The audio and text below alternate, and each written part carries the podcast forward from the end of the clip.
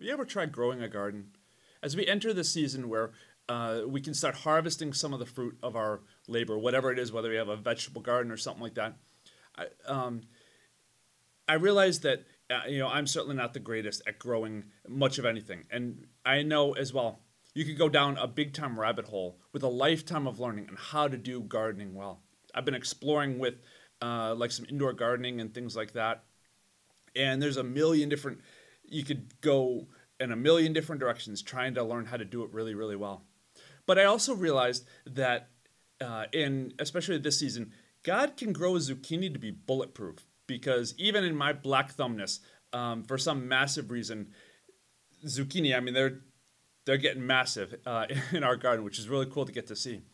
But I've learned, as I've experimented with, uh, you know, learning a little bit about outdoor and indoor gardening, that at a base level, there are a few things that plants need. If you're doing it outdoor, just to keep it simple, you need sun, you need water, you need soil. Um, if you got those three things, if you want a plentiful garden, you need at least those three things, and then seeds and plants, obviously. But um, you can't get by with just one, right? If I give a plant nothing but light, it's going to give up me nothing but brown leaves, because it doesn't have soil to, to get nutrients from. It doesn't have water to, to nourish it that way.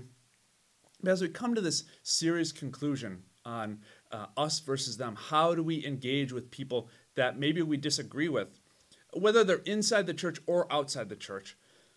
How do we grow as people, to kind of run with that, that terminology?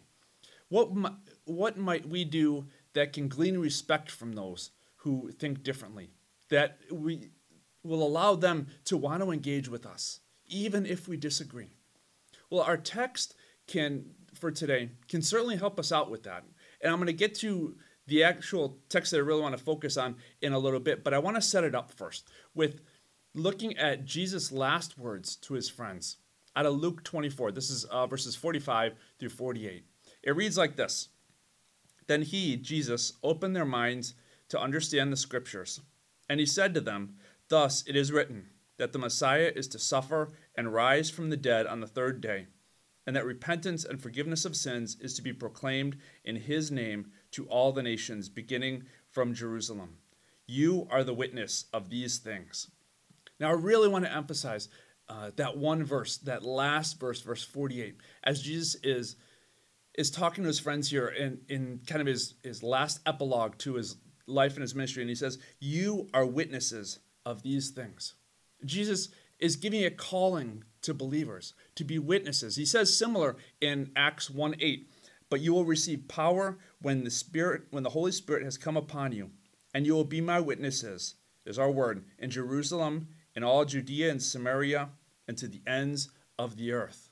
So if Jesus is giving this calling to believers, as he has just a few more words to be able to give to people, What, what does he call us? He calls us witnesses. So what exactly does a witness do? A witness gives a testimony. In court is kind of the um, default way that we think of it. But a witness is one who says, this is what I know, this is what I saw, or this is what I experienced. Um, and if we are a witness in court, again, to use something that we can put our, our experience on and, and kind of touch and feel, if we're a witness in court, somebody there wants us to be believable. So how do we grow believability in our story? To kind of go back to our gardening idea. Well, last week's message uh, might give us a, a bit of a rem- an idea, but as a little bit of a reminder, there was we covered the idea of unity, of unity in our message, um, that what we say and how we say it, when they're cohesive, when they sort of say the same thing, Um, that's unity. That gives us some believability. When I when I say to somebody, uh, to a, my spouse, when I say, "I love you" through gritted teeth, it wins me zero points. And that doesn't do any good, because she's not going to believe me, right? If I say it like that and I've got anger in my voice or, or frustration in my voice, the two don't line up. So if we're called to be witnesses to the greatest love story ever written, God's love story to us, what should our witness look like? How do we build unity between this story that we're called to be witnesses to and our story, us sharing this good news to other people? Well, here's where our passage for today comes in, the one that I really want to focus on. It's Paul's letter, from Paul's letter to the Galatians in chapter five, verses twenty-two to twenty-six. It reads like this. By contrast, and we'll cover that in a little bit, the fruit of the Spirit is love, joy, peace, patience, kindness, generosity, faithfulness, gentleness, and self-control. There is no law against such things. And those who belong to Christ Jesus have crucified the flesh with its passions and desires. If we live by the Spirit, let us also be guided by the Spirit. Let us not become conceited, competing against one another, envying one another. So here's the whole point to the garden analogy that I started out with in a, uh, my introduction. When, if we say fruits of the Spirit, as some people do, fruits, plural, we're misquoting Scripture. Okay? There's nine things listed, um, but they're not fruits. They're fruit, singular. And if we're a Christian, all of these should be growing in our lives. Maybe at different rates, and maybe different ones seem to, uh, we seem to be a little more plentiful in certain areas, uh, maybe love or joy over maybe patience or self-control, whatever the case may be. But if we're a Christian, all of these should be growing. Just like a plant requires all the elements that I mentioned earlier, um, nutrients, water, light, uh, soil, seeds. You won't see a plant growing with just sun. Similarly, you won't see a Christian growing with just love. Uh, it just wouldn't make sense. Um, you're going to see all of these things growing and getting more mature in a mature Christian. To hear Jesus' words in Matthew seven sixteen, where he says, "You will know them by their fruits. Are grapes gathered from thorns or figs from thistles?" And Jesus is talking about false teachers in this particular passage. He's warning his disciples about false teachers. But the same could be said about, or same would be true about believers. You will know them by their fruit. There's, there's unity in who they say they are, being Christian, and how they are, um, having fruit, having love, joy, peace, patience, goodness, kindness, gentleness, faithfulness, self-control. Now, last week when we were in person here in worship on Sunday morning, we sang, "They'll know we are Christians by our love." Now you could really, you could use any of the fruit and stick it into that hymn and it works just as well. They'll know we are Christians by our joy. They'll know we are Christians by our peace. They'll know we are Christians by our self-control. That'd make for an interesting hymn, but it'd be just as true. See, it's not just about But it's not just about the fruit of the Spirit, but about the but that starts it off. In, in some translations, you'll see, by contrast, the one I, that I read for today, um, where it says, by contrast, the fruit of the Spirit is. So what's Paul contrasting with the fruit of the Spirit? Well, he's contrasting in the verses just before with the fruit of the sinful nature. He calls it the fruit of the, of the flesh or the acts of the flesh, but that can get us to kind of limit it. Uh, as far as how we understand what's being being said. And there's many things that are listed, but I really want to highlight a few of them that contrast with love and joy and peace. And those things that help to make our conversations, to run with our topic, help to make them fruitful, help to make them continue even in disagreement. So Paul's contrasting that fruit of the Spirit with things like strife and jealousy and anger and quarrels and dissension and factions and envy. Traits that really make us versus them the order of the day, right? Where there's combat, where there's conflict. And by the way, that's not a good thing. You know, us versus them is meant to be, is not meant to be, this is how we're supposed to do it. But since Paul's contrasting, I want to contrast um, two conversations that I had this week to kind of put some flesh and blood on this idea of how it plays out. Uh, earlier in the week, I had put up on Facebook, I said, I want to particularly call out my non-Christian friends. And amongst all those that I, I'm friends with on Facebook, most of whom I know in real life, um, there may be about half and half between Christians and non-Christians. And I asked this question, I said, what's the most frustrating thing you guys experience when you're talking to Christians?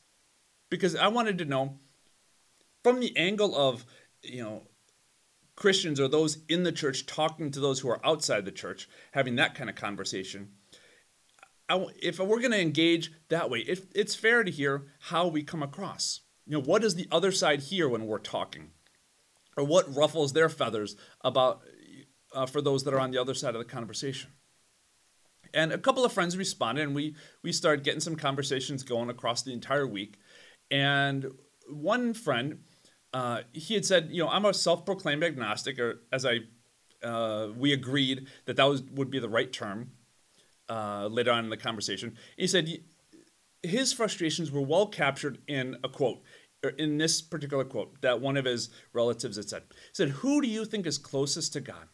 He said, "It's not the devout Christian. It's the ethical atheist." This is coming from an agnostic that's saying this. Because the ethical atheist is doing the right thing just because it's the right thing to do. And that can certainly, uh, amongst those who are in the church, maybe that ruffles feathers, maybe that gets us uneasy. And it probably should, if that's the way that we are being, that Christians are being perceived by those who are anything other than Christians. And to this guy's credit, I mean, this guy said all of this stuff very respectfully. He didn't get angry or, or frustrated, um, or out of control or anything like that. And as we are, we kept chatting uh, throughout the week. He kept the same, you know, I can disagree with you without being disagreeable uh, vibe, or this this idea that we could actually talk and we could converse and we could uh, hash some of this stuff out without having to uh, really, you know, be at each other's throats or something like that, or trying to draw blood from each other. As a Christian, you know, trying to um, trying to yield the fruit of the Spirit in in my life, I have to start with thinking, you know what, I don't want to be one who perpetuates this image of what a Christian is. Um, I don't want to be one that when people look at me, they think, well, wow, a Christian is one who's angry and who quarrels and who causes dissensions and and splits factions and all that stuff, all that sort of stuff. You know, I want people, whether they agree with me or not, to look at me and say, you know what, here's somebody who preaches the gospel every day and who use, uses words when necessary, as um, Saint Francis of Assisi is attributed to saying. And one of my favorite quotes from him: what if the best answer to a question like that, or to a statement like that, what if the best answer starts with actually listening to the question? What if the best answer starts with actually listening to the question, actually listening to what the other side says, to what the other person says? Maybe I should put it that way. And another part of this conversation, it was going on, there were a couple different people that I was going, kind of going back and forth with. Uh, another person had contributed to the to the conversation. And uh, to the best of my knowledge, he's not a church-going person, but he made a fair statement. He, he said, to my question, he said, "I'm frustrated that Christians out there will uh, absolutely crucify some sins or some acts, and other sins they just sweep under the rug. What's going on with that?"